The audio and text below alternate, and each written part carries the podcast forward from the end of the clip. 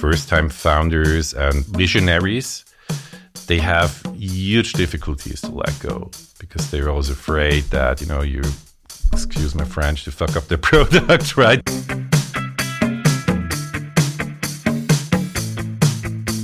Welcome to the Swisspreneur Show, a podcast about startup stories and learnings from experienced entrepreneurs. Here's your host, Silvan.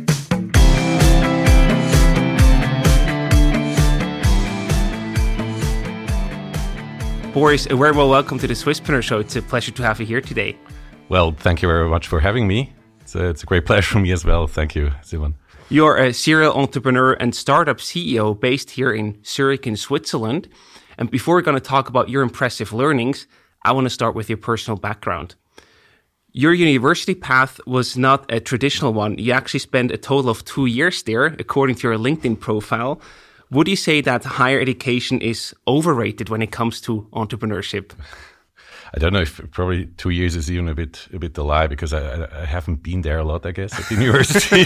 so no, um, I, I, guess for me it was was a bit uh, probably the past was a bit different because um, I started my first uh, probably not company but um, product or project um, back in the nineties already. So when while I was studying, and um, I had the chance to you know just leave university and, and start my business uh, back then because I sold this company or this project to a big FMCG company. So and they um, offered me the chance to to work with them for for you know a couple of projects, uh, basically back then it was all around internet, you know, like uh, the, the, the early 2000s. So um, um, everybody wanted to be in the internet, so I helped them um, to to shape their uh, communication. So it was a great chance, and the idea was basically to to leave uh, the university for a couple of years and then go back. Um, but that obviously never happened because um, I, I, led this company over ten years. So uh, yeah, there was no chance to get back then afterwards. I got addicted to entrepreneurship. but to back to your question, um, if if it's overrated, I guess um, it, it gives you a good background, right? So um, it helps you to understand like the economics behind it, psychology or whatsoever. Um, but it doesn't make you an entrepreneur, obviously, right? Um, but what I see is that you know, especially when it comes to business school, they have more and more focus on on you know real entrepreneurship, not just you know they don't just teach economics. Mm-hmm. Um, um, I'm, I'm, for example, I'm a, a, guest speaker at the IMD in Lausanne, so um, I, I, work closely with students and see actually their how they appreciate it. Like it's it's an interesting topic, and I guess um, times are changing a bit, right? So uh, it's it's it's it's getting it, or or people realize that it's really interesting, right? Even though they don't want to be an entrepreneur uh, probably, but um, they they have an interest for this topic. But in that regard, you would say you become an entrepreneur by doing, not by studying it to a certain degree. Yeah, I would say, I guess um, it's something that you either already know from mm-hmm. your background, your family, right? I know lots of people who, who um, come from an entrepreneurial family or have an entrepreneurial background and and those have a, a, much easier start than I had because my, my parents are teachers. So uh, you know, far away from entrepreneurship doesn't even right. exist, right? So, um, so yes, I, I, had to learn it in, in my case um, on my own, and, and and it was hard learning. So It was was a lot of I did a lot of failures and and um, and, and and learned the hard way basically. Yeah, I, I can't wait to talk about these learnings. but you just mentioned your parents were teachers. So where does your entrepreneurial drive then come from? W- was there anyone else who motivated you to become an entrepreneur or why did you choose that path? Because that's not the logical step as a, as a child of two teachers. Yeah, yeah. So I, I guess I guess my parents weren't weren't either happy with it. So uh, they they uh, they always envisioned a guy who goes to to university, right, to study something um, serious. Um, so yeah, so it, I guess it was a, a, coincidence. As I mentioned, I started my first thing. I don't know how to. It wasn't a startup uh, in in in, uh, 1997, I guess. It was actually um, the first uh, party portal with those party pictures in Switzerland. Um, it, it, was really the early days of internet, so um, so no mass media, right? Mm-hmm. So uh, we're super happy when we had like um, I don't know 1,000 people on the page or something like that, right? So uh, it was, it was a funny time. But um, but why we did it, right? It was because we wanted to enter the clubs without paying. We wanted to drink for free and stuff. so that was our passion back then. It was partying. And um, what I learned, you know, it was basically when you do something for passion, it usually works out. It works well, right? So uh, it was, you know, for that well for that time was a, a, real was was kind of a success right? And we were able to sell this whole thing to to to to a company. So so in that regard it was a success. Um, so probably just this coincidence that brought me into into this world and I got addicted.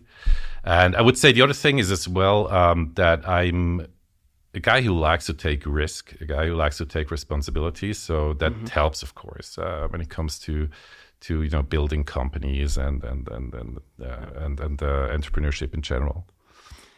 I want to focus on that first company, that first startup. You basically solved your own problem. That's a really strong, you know, starting point because that also keeps you going a very long time in terms of motivation. Was that one of the key success factors from your perspective that also made it a success in terms of an exit afterwards? Well, yeah, I solved my problem because I was student and didn't have money to pay the drinks in in, uh, in the club. So I solved my problem, but the, the, the the product didn't solve this this kind of problem. But we saw right. that there is a need. It was pre Facebook, right? Mm-hmm.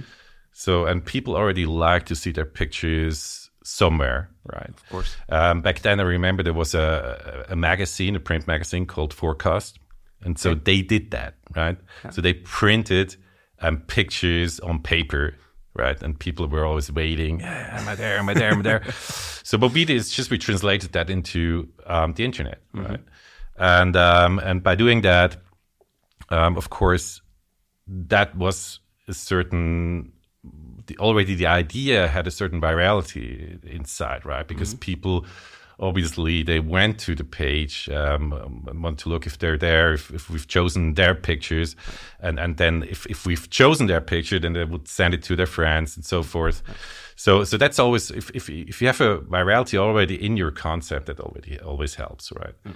And of course, we were passionate about that, so that that helped in that regard.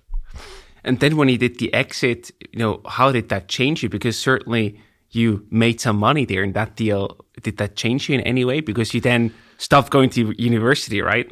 Yeah, um, I, I, have to say it wasn't wasn't a big amount of money, mm-hmm. right? So we were it was more like we invested that money into a new organization. So we've okay. built basically this this agency slash product company because what we did there is we helped companies with their digital campaigns.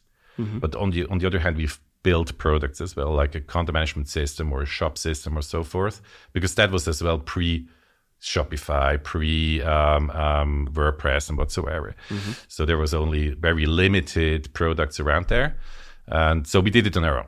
Basically, that was the company about. What is really fascinating about you is that you see both sides. You build companies your own, but you also became an external startup CEO for other companies like for CodeCheck, for example, an app that informs customers about products before they actually buy them in 2014. So I wonder with your founder DNA that we just briefly talked about, you know, with the need of building something, of having and running your own company, why would you decide to become the external CEO of another company?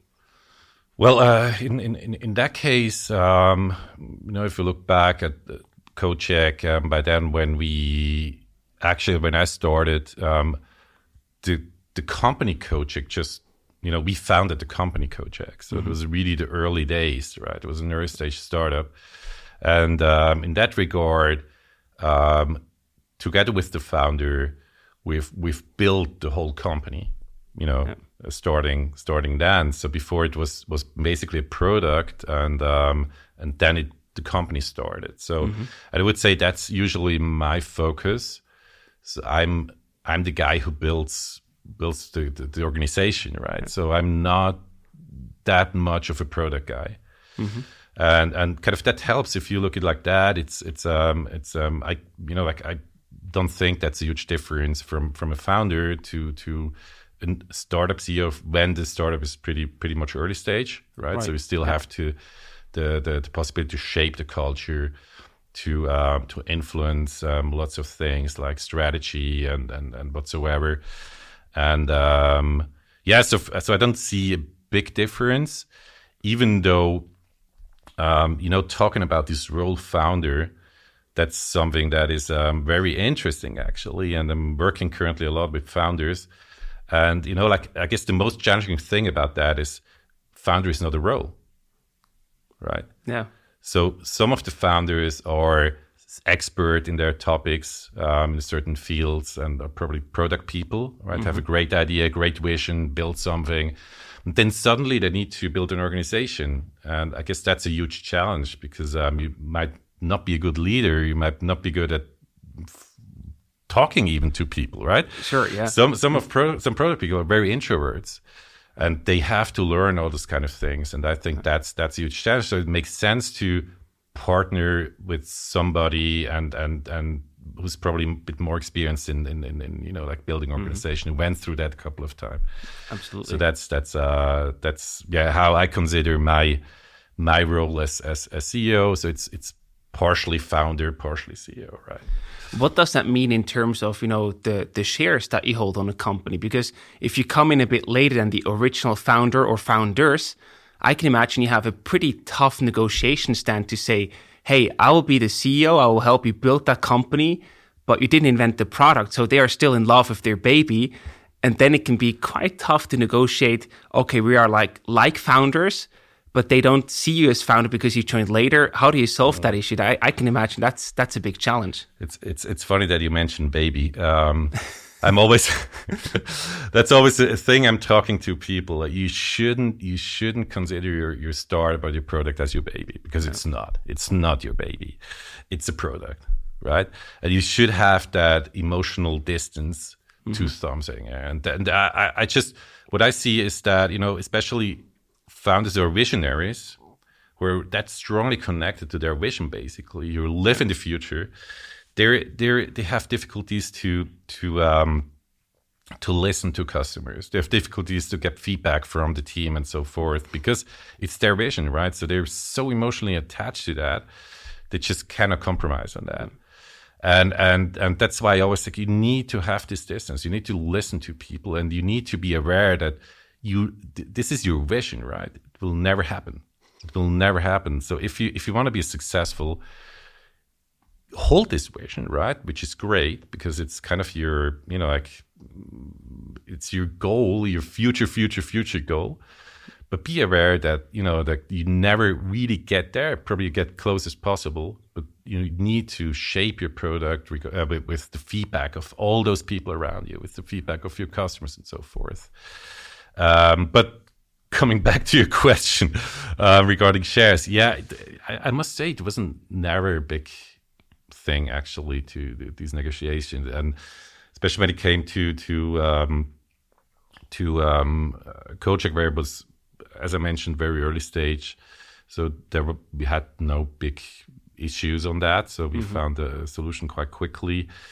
Um, but it's obviously very different. Um, it gets less the, the later you start, right? So that's exactly. that's something. Um, I mean, it's it's it's about risk taking, and I totally get that. You know that if you're already on the right path and you just want to, let's say, add value to the team you have, but you know it's going to be a success. Obviously, we, we're not less likely to to give tons of shares, right? So, but that's okay. It's okay.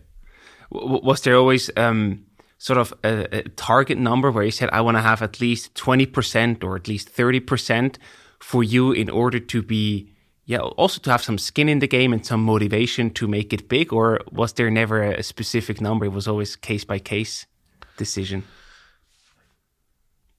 Uh, good question. I, I guess um, for me, the shares and the compensation, they were never the number one reason for joining an organization. So it was more well back in in, the, in these days that you know it's really like seven eight years ago. Uh, it was more about having impact, having a product that actually drives you, that you you just you like you. you so um, an organization that you you you you like people you like. So um, so I guess that was was was probably um, for me the most important things, and then the rest, compensation shares, uh, was just you know like something that you have to find.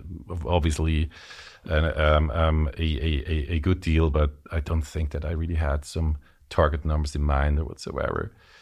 It's depending a bit, you know, like uh, when you start negotiating, you probably don't really know where the company's at, right? So mm-hmm. you, you do your due diligence, you, you start understanding, and then it's depending a bit on, on, on those numbers as well. Right. Fair point. Yeah. I, I also I'm a big fan of CodeCheck. I even started using it myself regularly. So I think you built a fantastic product there. Absolutely, absolutely. It's it's a great pro, uh, project. I guess it has a product, and I guess it had you know a lot of impact on people's life and I think that that counts as well. So all this feedback we've got out from from people who really liked it, who changed their life. Um, that's a lot of influence as well on people's life, positive influence. So exactly. um, that obviously doesn't pay your bills, but um, it's something that drives your motivation. Right? You know why you get up in the morning. Yeah, exactly, exactly. We also mentioned, you know, you coming in as an external person. You know, maybe there are not that many employees yet, but at least there's a founding team maybe the first employees. Now you come in as a as an external startup CEO. Can it also be a challenge, or was it ever a challenge for you?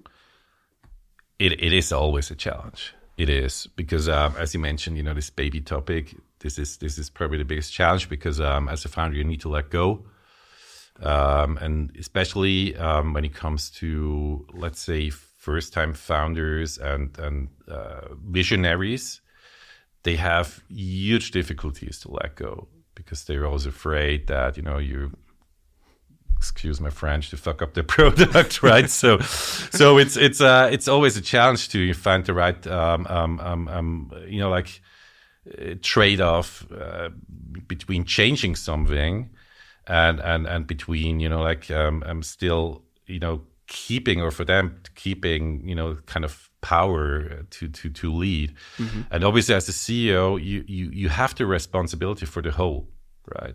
Yeah. And and so the founder role is changing then, right? And um, probably goes in the product direction. So let's say you're then chief product officer something, something like that. Um, but this is this is the challenge because, and especially when when when when companies are growing, then the founder doesn't have a, a space, right? A defined space. So mm-hmm. it's uh, you know it's, it's, kind of you know like something that's always changing. If it's a, a great product person, this is always needed. But probably there is a better product person than coming into the company, and then the founder needs to find something else again. And I guess this is always a bit of a challenge, right? And um, what I learned as well is because I made lots of, as I mentioned, made lots of lots of mistakes in my life, and you know, like went through lots of things, learned a lot of things, and obviously, when you start a company, you you have some ideas. You don't have the experience, but you have some ideas how to build it, mm-hmm. and uh, usually those ideas are not the best ones at the beginning, right? And um, and this is something I experienced. I, I'm, I'm not compromising anymore on on best practice right so if i start working with with a founder i really say this is this is the way we should go right? Because i i made this other path. It doesn't work. So i'm not going to do this again and again and again just because you don't believe me right? So and this this is sometimes a challenge to really sell that path as well to to people who don't know it who haven't experienced it yet. Um, yeah. So so yeah um, to to to get back to your question yeah um, um, this this is a challenge and i've experienced that yeah in, in, that regard when you see hey i do have to convince them that there is a better way than what they think of walking down that path right now is there also a certain way where you then say hey i try to convince them they just don't want to see it because then that can make your life really difficult as startup CEO if you have like the internal disagreement that will cost you so much time and energy and you can't focus on building a successful company. Is there ever a, a limit where you then say, Hey, I tried this and that. It's just not going to work. I, I have to, to leave as a, as a CEO or how do you deal with that if the founder or the founders just don't want to agree on, on your way, on your best practices shaped by your numerous experiences? Yeah, that's that's the consequence, right? If if if if um, because your role is, I mean, you have the responsibility uh, responsibility for the whole. You have the responsibility for the company, right? And if you see that this is not going to work out, then mm-hmm. you either leave or compromise on everything. And I guess compromising on everything just leads to mediocre organization, right? Yeah. And and what happens as well is especially when founders or leaders and lead in a different direction, then you know the company gets really into troubles because people just don't know where to go. Mm-hmm. Right? Probably you, you you have different strategic goals. Imagine how that works, right? It's like it's, rowing in a lose, different direction. Exactly, you, you lose focus and it just stands still. Yeah. Right. Exactly. So um, so that's that's then really the, the, the point where you need to decide um, if you want to just yeah if you better leave or not. Mm-hmm. And another challenge I briefly want to talk about is when you come in as an external person. You mentioned before, founder is not a position, but it's still a very powerful title. So I can imagine that the acceptance internally with the team that has already been there can be challenging. Did you ever experience anything of that sort that you came in as the external person, but then people still listened or followed the founder, although you became the CEO and you were responsible for everything? Not, not really. No, no, I don't think. I, I mean, I'm always. Um, I, uh, I, like, as I mentioned, I like to work with with founders, mm-hmm. um, and especially when they when they you know like have a clear role. So when the founder is, for example, the product person, right? And I think then it works because you have your role, you have your responsibilities, and, and that's then a very natural organization, right? Yeah. But if if the founder wants to be the CEO, then this is going to be an issue. Mm-hmm. It's going to be an issue for the team because um, obviously um, the founder has this power, as you mentioned, right? It's it's uh, it's the visionary, or can be the visionary for the whole organization. So people would listen to this person, and then uh, it just uh, you know that that thing happens. Actually, you as as a company, you just stand still. Um, they might lead, you know, like two people might lead in different different uh, um, um, to the, towards different goals. So that just uh, wouldn't work out. But um, but usually, what I um, experience is that um, I was always welcomed by by the teams because um, I you know one of the things I've learned is to um, analyze super fast what's working, what's not.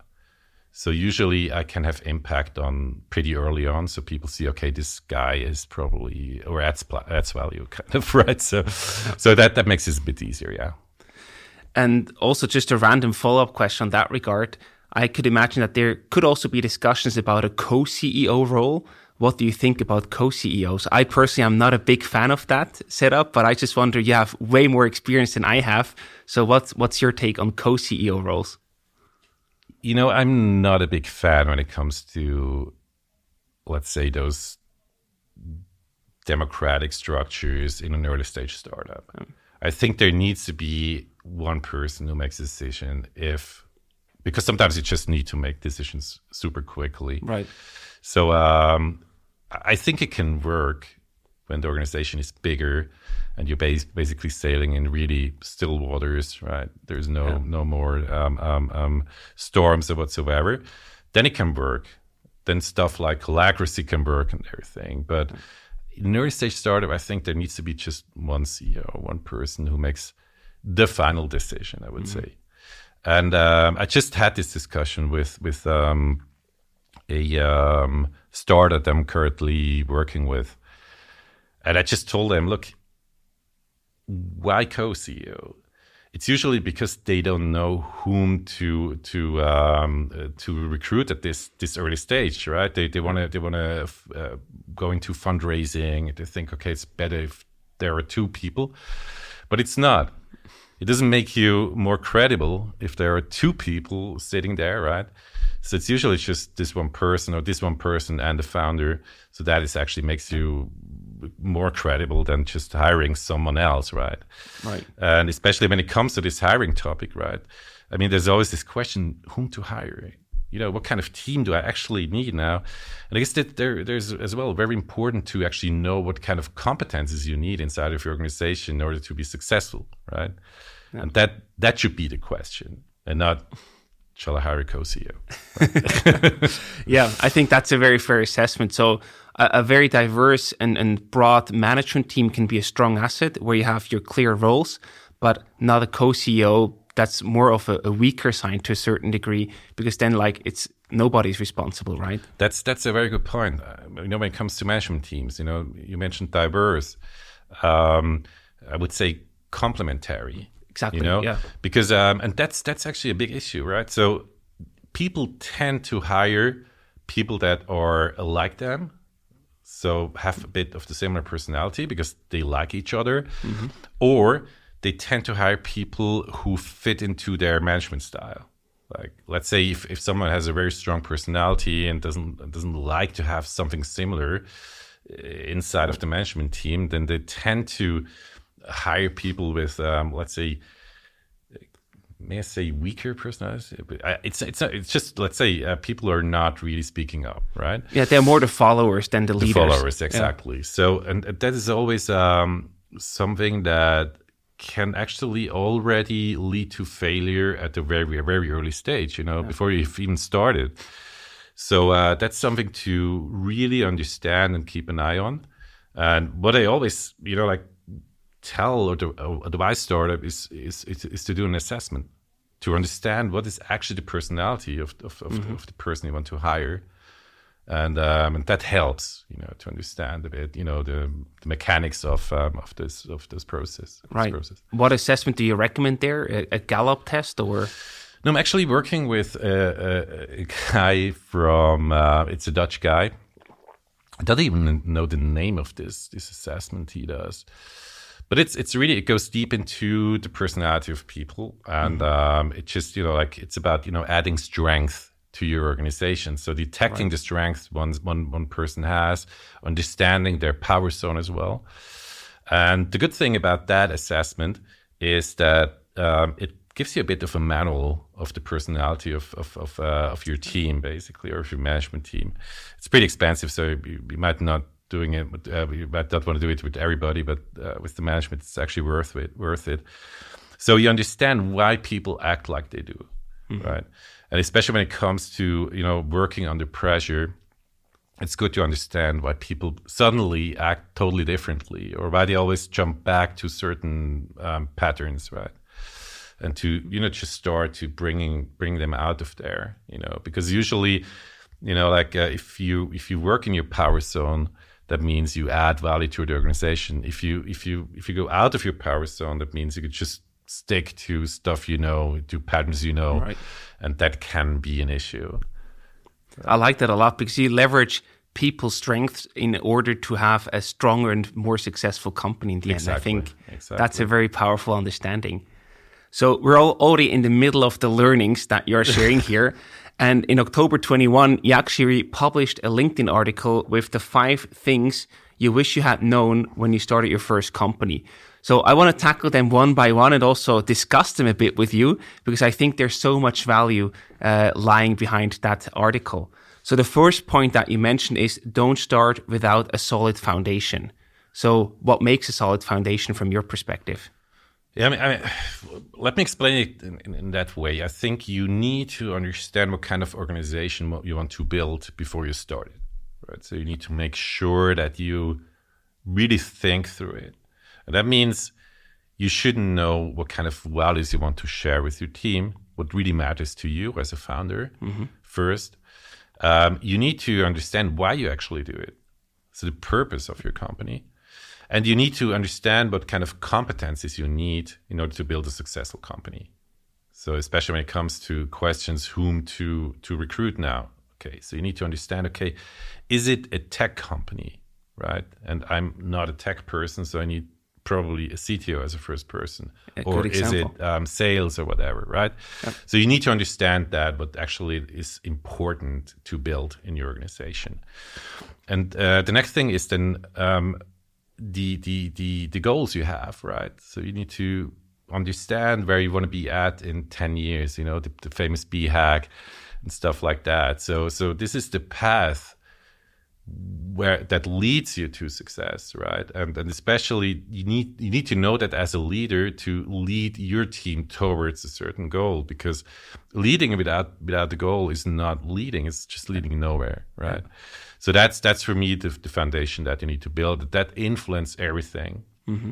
right? Knowing what kind of organization you want to want to build or want to shape that you know like as well answers a lot of questions when it comes to hiring people right? So you, so you want to hire people that share the same values. Um, you want to hire people that you know like are good at a certain or have certain skills. So in order to shape your competencies of, of your company, so every single step actually influence you know like your decisions. And um, and that's that's what i'm usually starting with as well when i work with with startups and and scale ups it's so powerful because it, it's like your guiding compass your navigator to a certain degree. Exactly. And, and especially when i'm talking about strategy for me strategy is not something very theoretical right? It's not um this 30 pager that you write, that nobody reads. write down and probably never look look at it again right so for me, it's I use just one pagers, like yeah. just having the most important thing at the page. You can even print it out and, and have it always at your side, and use it as a tool, right? Especially when it comes to to to early stage companies. Mm-hmm. This will change a lot of times, so it's not something written in stone. I consider really um, strategy and the core core values and so forth as a decision making framework because what, what usually happens, and this is something you, you suddenly realize when you start a company, what usually what usually happens is you you don't have too few um, opportunities. You usually have too many. Yep. And the challenge is choosing the right ones. And if you know where you want to go at, then you can really decide based on that. And and and, and when it comes to partnership, for example, say, okay, does this partnership? It's probably a very shiny one. Let's say you know, Apple knocks at your door, but okay, no, no, no, it's good. You're probably going to sell it to Apple then, but but but another big brand, right? Um, sure. Um, and but it doesn't count in your your your your, your strategy. It doesn't support um, um, yeah. your your path towards your goal. Then you, you might want to say no, or you might want to change your strategy. That's mm-hmm. another way, right? Right. Another, another possibility. So um, so having that this is basically your your most important tool as as a founder and as a startup leader. That there, uh, Matti Spuchi, the founder of Small PDF, he recently said at one of our founders dinners that if you have a good strategy, it has to always hurt a bit when you have to say no to things. Then you know it's a good strategy because you would like to do it, but you have a so good focus that it hurts to say no to that. And I think that's a wonderful summary of that point that you just made. Absolutely, I like that, and and it's it's it's the truth. It it really hurts sometimes to say no. Yeah. But but I always you know I always consider it it's it's your your big red no button where you can really push it and it says just no, and and uh, there is even one there, there, are some plastic ones you can buy them you know like just nice. to remind you all the time just say no say no say no. Put that on your desk and exactly, hit it multiple exactly, times a day. exactly. So but but it, it sometimes really hurts because um especially when you're when you're um you know I mentioned this passion and and emotions you know like uh, you, you want to you want to change the world right you want to do it quickly you want to um, do it on on um, on as many levels as possible and it suddenly opens a big opportunity over there which is let's say you're in b2c but this would be b2b and then you just yeah. jump over but suddenly you're just doing two things but you're not really good at none of those right? exactly right? yeah it's also you know the grass is also always greener on the other side. So whenever you do b2c right now you always think oh b2b would be so much easier. But yeah. if you're doing b2b you would think exactly the same about b2c it's it's fascinating. Absolutely absolutely. You also mentioned the 10 year plan. Do you have a good example of this 10 year goal that you can also communicate with the team? Yeah. Like I could imagine an exit or an IPO might not be the best motivator for the team. So what is a good example there? No, I think um, when it comes to to a, a let's say a goal, a goal should be measurable, right? So it's not the vision, it's yeah. not the fantastic idea you have. It's really a measurable goal, and it can be revenue. For example, Walmart, they just you know put a revenue goal. Mm-hmm. They said in ten years they want to be there, and and and it worked out right? And you know, like if, if you have something that is measurable that helps you to then shape the, the, the short term goals as well. So that's just the path how you get there. And suddenly everything gets more realistic. So you don't even need to communicate this BHAG all the time. But for people usually or for a team, it's good enough to have very clear short term goals, but mm-hmm. understanding that there is a bit bigger plan, right? So I really say if you if you if you, if you say okay, communicating your strategy to team, yes, do it, but don't do it on a daily basis, yeah. right? Right. The other point, the last point I want to address here in your first point that you mentioned in your article is values. What do I do if I don't know my core values yet? do you have any tips on that? Um, yes, you, you can. I mean, it's usually how I do it with with um, startups. I usually run a, a, workshop, and I start with the founder to just write down his or her personal values, mm-hmm. like what really matters to them when they collaborate with people on their day-to-day basis, um, um, in their family life and whatsoever, right? Yeah. Because everybody has values, and everybody has things that really matter to them. Mm-hmm. But you, you usually don't, you know, it's not easy to articulate, right? So you need to think a bit. So what I do is um, very, very traditional brainstormings with the team and, and, and then votings on, on, on values and then just put them into test, right? Have them, write them down. Because when it comes to, to a startup, to early stage startup, like an, a young organization is a bit like a child, right? You don't have the, the, the values yet. You don't live the values yet. You learn it. Mm-hmm. And you, you, you build your values over the time. So it's still easy to change. So if you realize that this value doesn't support my decision making process at all, it probably even harms it, then change it. But suddenly, after a couple of years, you realize oh, I cannot change them anymore, right? Exactly. So people really live them. I hire based on that. So yeah. it's it's it's something that is really deep into well, it entered deeply into my organization. It shapes my organization, shapes the culture of my culture of my organization. And then that can be an issue as well for an organization. Mm-hmm. You know, when you take Facebook now, you know, they have this value or probably it's more competency of moving fast, right? And you know, like especially when it comes to all those issues they have currently, it's a lot about moving fast mm-hmm. and not thinking enough, right? Sure. So, yeah, I think they call it moving fast and breaking things, right? So they literally do break a couple of things. they break the whole world currently. So. yeah, but that's interesting. So that's something to be fully aware that this might come back later down the road. It might not be the suitable value anymore, but it's super hard and difficult to change. Absolutely. I mean, you cannot foresee um, the future like that. So sure. it yeah. might harm your organization afterwards. It's really hard to change it again. No. Let's talk about the second point that you mentioned in your article. It's called choose your core team wisely. So, what makes a strong core team? What roles do you have there? Who should be on the core team? Um, well, I cannot. This, I guess this, you, you, you, cannot answer this question in, in general because um, it it depends on your product, depends on the organization you want to shape. Right? Mm-hmm. But um, knowing what you need to achieve your goals, what I, what I mentioned, but just mentioned, knowing your your competencies that you need to build in your organization, that's already crucial, right? So that's that's the first step. Understanding that a bit in, in, in depth, really thinking of um, things you want to you need to build. And and and then you you you start with defining the roles you need. Mm-hmm. and um, the core team well i guess for me always the most important thing is what i what i mentioned before is that people are entering the organization that they actually add value and add value as a as a person add more strength to the organization. It's not necessarily a skill that they need to add at the beginning, mm-hmm. but it's the personality, right? So make it make it more complete, leadership more complete, basically, yeah. or diverse, as you mentioned as well. So hiring for diversity is always as well very good. You know, if if you if you think of you know hiring. Um, let's say if, if, if it's a female founder hiring a, a, a, a male CTO or whatever, mm-hmm. or vice versa, it's uh, it's a good idea because um, usually um, different genders or have different strengths already, or it's more likely, right? Yeah. So that that you already add some some values to the existing team. So that's that's um that's already something something good.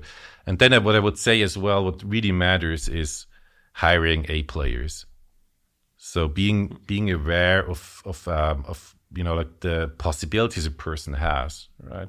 I'm not talking about a great university degree. I'm not talking about you know like coming from a shiny brand or whatsoever, but um, having the ability to grow and learn um, adds much more value to your organization than having a, a someone with a PhD that just you know thinks knows everything and, and, and stands still basically, right?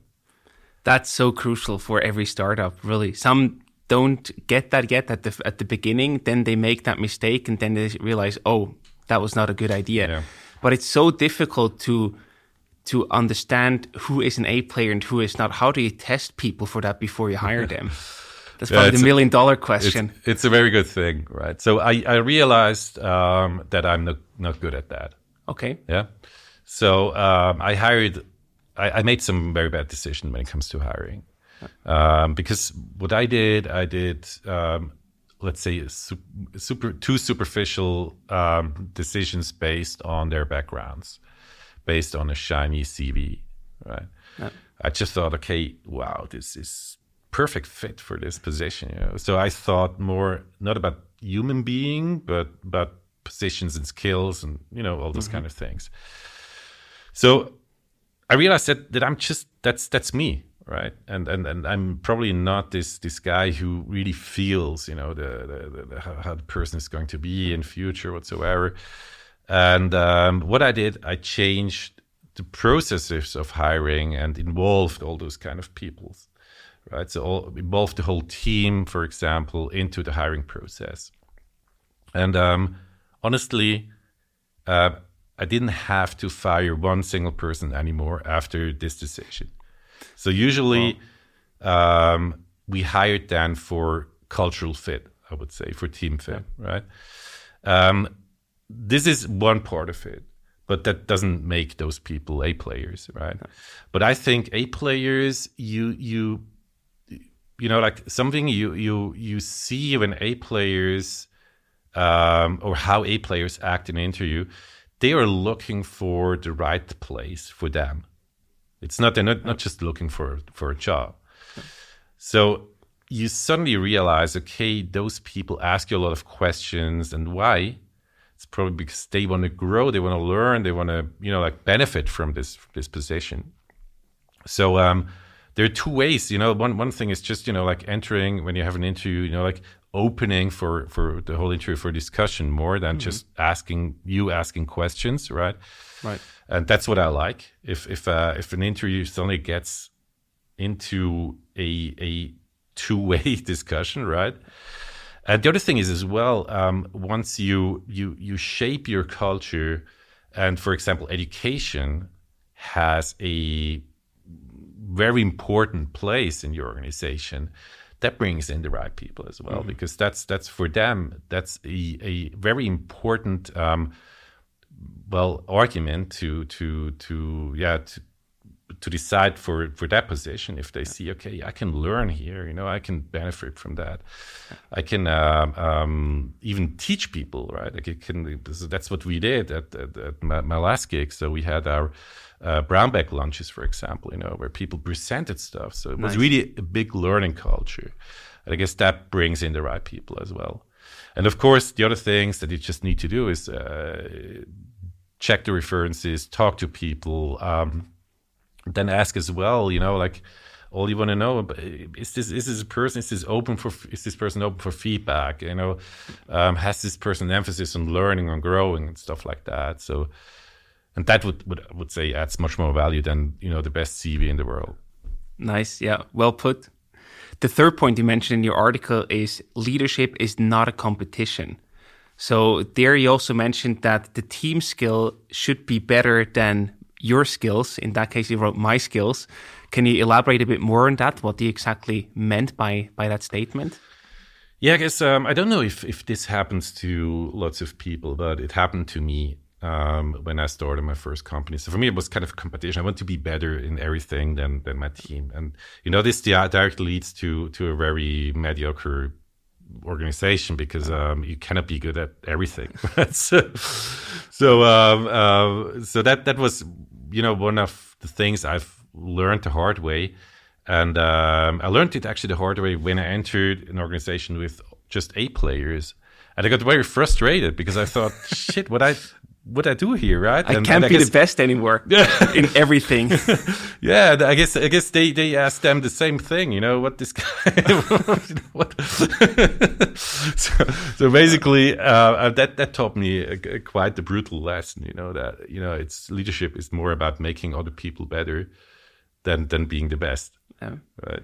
How do you let go of that? You know, when you once come from that place where you say, "Hey, I want to be the best at everything. I want to be the the strongest and the best." How do you let go of that? How do you manage that to also then delegate stuff and just let people do maybe a better job than you could yourself? Yeah. So I, I guess, um, and, and, honestly, I, I, guess I really got into kind of a, a, depression, you know, because it was really for me, it was really a hard lesson, and um, I had to change everything, you know. And the, I guess that that's where where I started to, f- for myself, to be to be you know aware that there's always a better me, always, right. Mm so to you know be constantly open to to to learn and and you know like uh, and and just you know test and new things to to to to always have a coach for example. So so i i you know like i always have a coach. So i always need someone to talk to. And and the coaches change over the time because you know, I sure. want to be good at something, right? I want to be better at something or challenge something, and then probably the next topic. So I guess this is this is very important, and then probably this is a bit about um, entrepreneurship, right? Knowing that you you you won't stop. There's always a better you.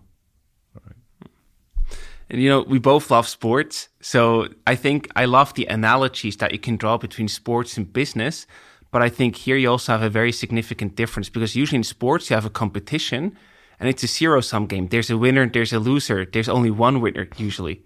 However, in business, you can have everybody can win, the whole company can win, and everybody can be better off. So there's not a zero sum game. You can actually create more value out of nothing.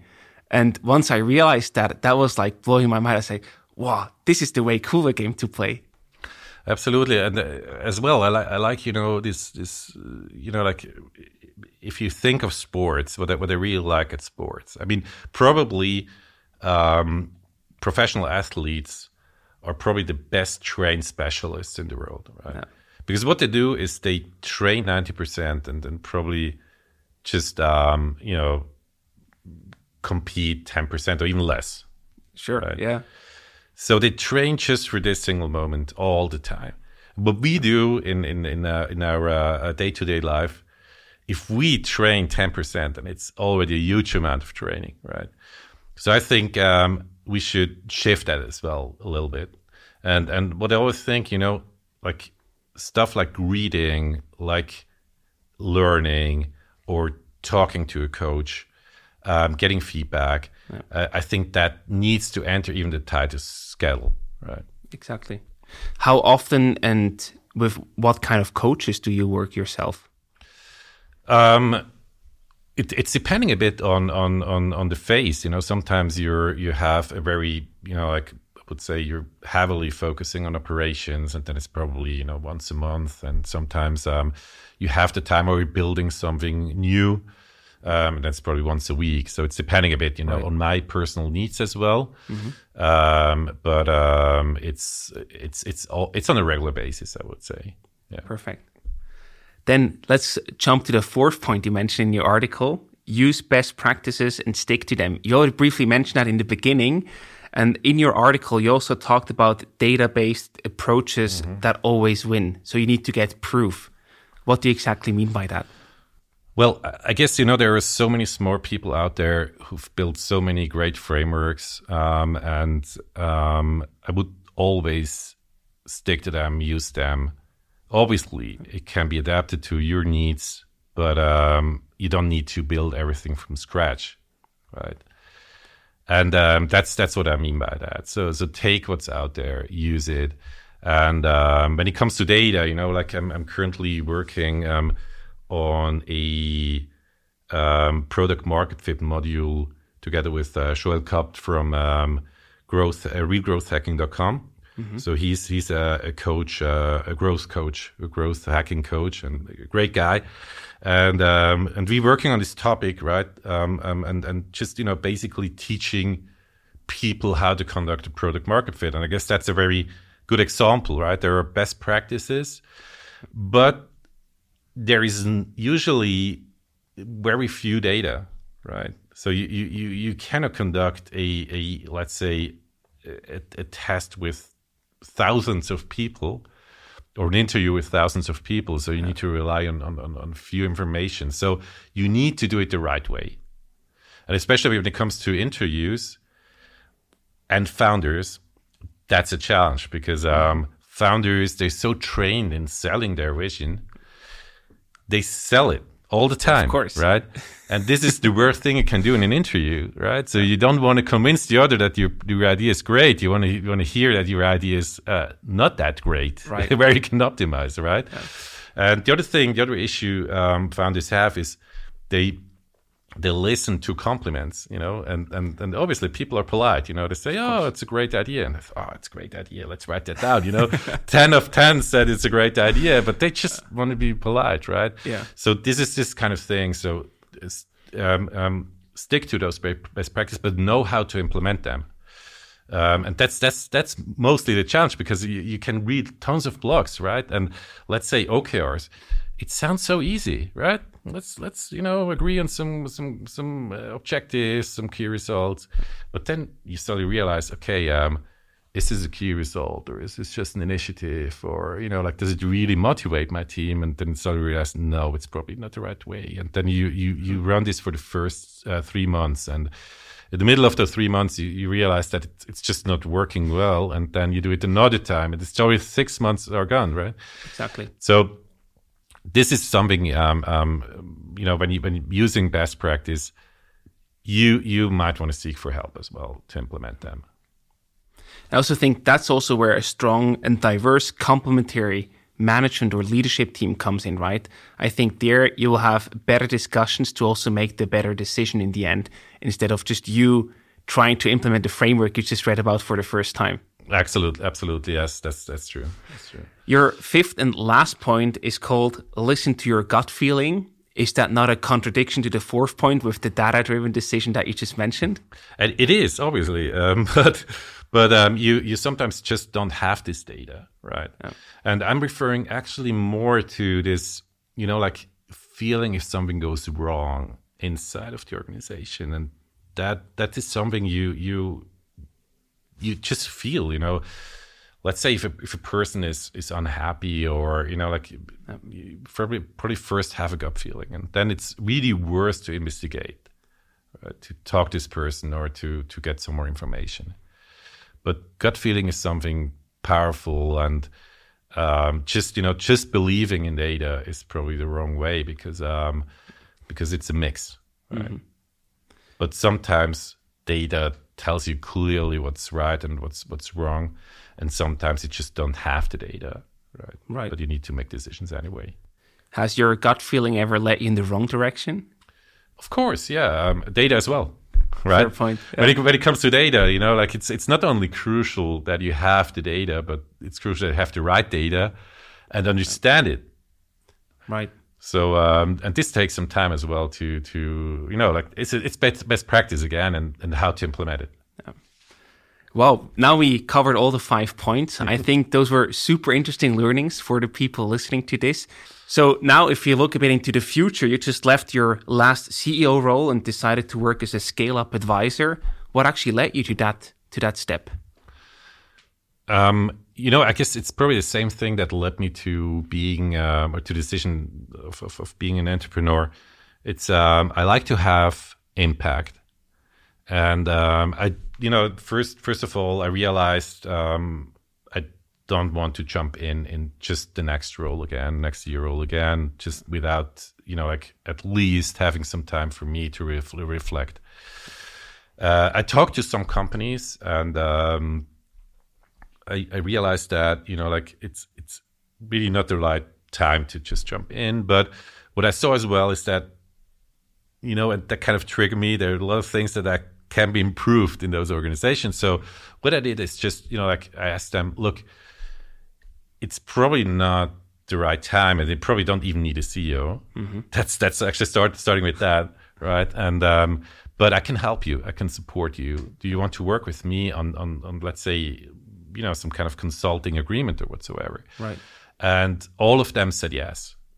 So uh, that led me to you know a decision to support i would say pre-scale startups uh, and and and with the, always the goal to to get them ready for scaling yeah. right? And um, and this is what i'm what i'm what i'm currently doing. Um, even though i cannot say this is this is going to be my future Sure. Um, so I'm, I'm, I'm still open for for for for for roles, um, but it's it's a very good thing to um, reflect on your past, to reflect on your you know like practices, methodologies, and and to actually read a lot as well. Again, you know, I have yeah. the time now to to to learn a lot. And what I've been doing because I realized, you know, I cannot work on on on on, on a let's say um, on a consulting basis with early stage startup. Mm-hmm. So I realized, okay, um, I could work with them. I could have a lot of impact, but I it, I need to you know like make it in a different way. So what I did is actually I wrote a manual for company building. Where I'm writing currently, I'm on page 70, so it's getting huge. It's getting, it's really, it's a monster that I'm creating, but um, it's it's how to you know like nice. on on all the all those kind of things how to you know like uh, create a strategy how to implement it how to implement okrs how to lead a company how to communicate uh, and all those kind of things so all everything that matters and what i do with with early stage so i make an assessment mm-hmm. and based on on that assessment i um, um, create an individual um, you know, a conversion of that of that manual, and I lead them through that manual. So it's kind of subscription. Nice. A subscription basis. Um, obviously, I had to create something like that because I'm so trained in, in, making something scalable, right? So, um, so, um, so and that's that's how it works. And um, I just I, I, just started, but the feedback is very positive, and um, I can literally see impact from from from day one. And just because people start, even with the, assessment, which is a funny thing, because people start reflecting, why why does he ask that? I never thought of that, right? So and they yeah. just start reflecting and, and and coming up with ideas. That's the best to happen. Yeah. And as well, um, you know, like I just train them basically to come up with ideas. You know, if they have a certain goal, mm-hmm. um, I just want to hear on a. Usually, I, I, connect them with with them on a biweekly basis for one hour, and looking back um, what happened in the past two weeks, and, and brief them for the next two weeks. And then I can, of course, um, um, ask a lot of questions, you know, about challenges and whatsoever. But I always ask them to come up with two ideas on how to solve this issue. Mm-hmm. and it just trains them to have it present all the time you know and not you know always be and in, in, in stuff that is now important but probably doesn't really add value to the whole organization. Nice. Very cool approach. And you mentioned at the beginning the 10 year plan for the companies that you worked with. So i wonder do you also have a personal 10 year plan? No i don't think so because um um well I, I cannot answer that currently because it's really I, I, I take this time for me as well to think about my future, yeah. and I tend to um, you know f- probably found something on my own again. So I, I recently discussed that with um, Pascal Koenig, the founder of Ava, and uh, we had lunch, and I told him I, I just I don't know if I'm too old for that stuff, and he was like are you are you crazy? I mean, just think of you know how your work changed. You know how much more impact you can have with with less hours. So yeah. it's you're getting better and better. So why stop right now? And and I was like, that's a good thing, right? And it's probably as well a good thing to create your your or to to build your own thing again. You know, after being a startup CEO for um, well, eight eight years, I guess close to eight years now. Um, so to, to, create my own thing again mm-hmm. and, and implement my own values, right? Sure. And and uh, uh, well, uh, try to to to uh, you know like uh, um, well chase my own vision basically so that could be one of the solutions but another could be as well um, entering in, in, a, in, an organization again but you know like um, with with a very clear um, shared responsibility that's that's what i think is very important definitely an exciting future ahead of you. it is. Thank you. So, to wrap up this episode, we prepared some rapid fire questions for you. So, I either give you a short question or an option where you have to make one choice and answer in one sentence. Are you ready? Yep. How many hours of sleep did you get last night? Um, eight hours, like like almost every night. I'm not one of those super Superman uh, that sleep four hours, so I need my eight hours. I like to hear that. Meet market demand or create it? I would say both. Okay. Um, to to be, well, you need you need to uh, meet a certain demand um, um, in order to be successful. So you cannot just create something um, you know that you probably only like yourself. So yeah. then that must be a market demand. So, but but I always like uh, when the first step is real innovation. So it really changes something dramatically, but then still need to adapt to the market. Nice. Where do you go to think and reflect? um, I, I go for a jog in the forest. Nice. How long can you go without checking your phone? Um, what did you just say? I'm sorry, I'm just checking. but that was already an hour, so. yeah, so every hour. Fair point. Next one, I'm really curious what you say founder or CEO? Um, I, I, would, as, as I mentioned, probably rather founder or CEO of a company that really shares the values I like, right? Yeah. And the last one for you today, what advice would you give to your 20 year old self? Um, learn more and less ego. Nice. Boris, that was a lot of fun. Thank you so much for stopping by. We're really excited to see what you'll build in the future and all the best. Thank you very much, Dylan. It was a great pleasure to be here.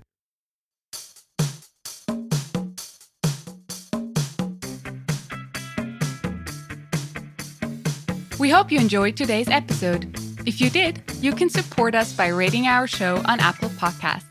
This way, we can reach an ever growing number of aspiring entrepreneurs.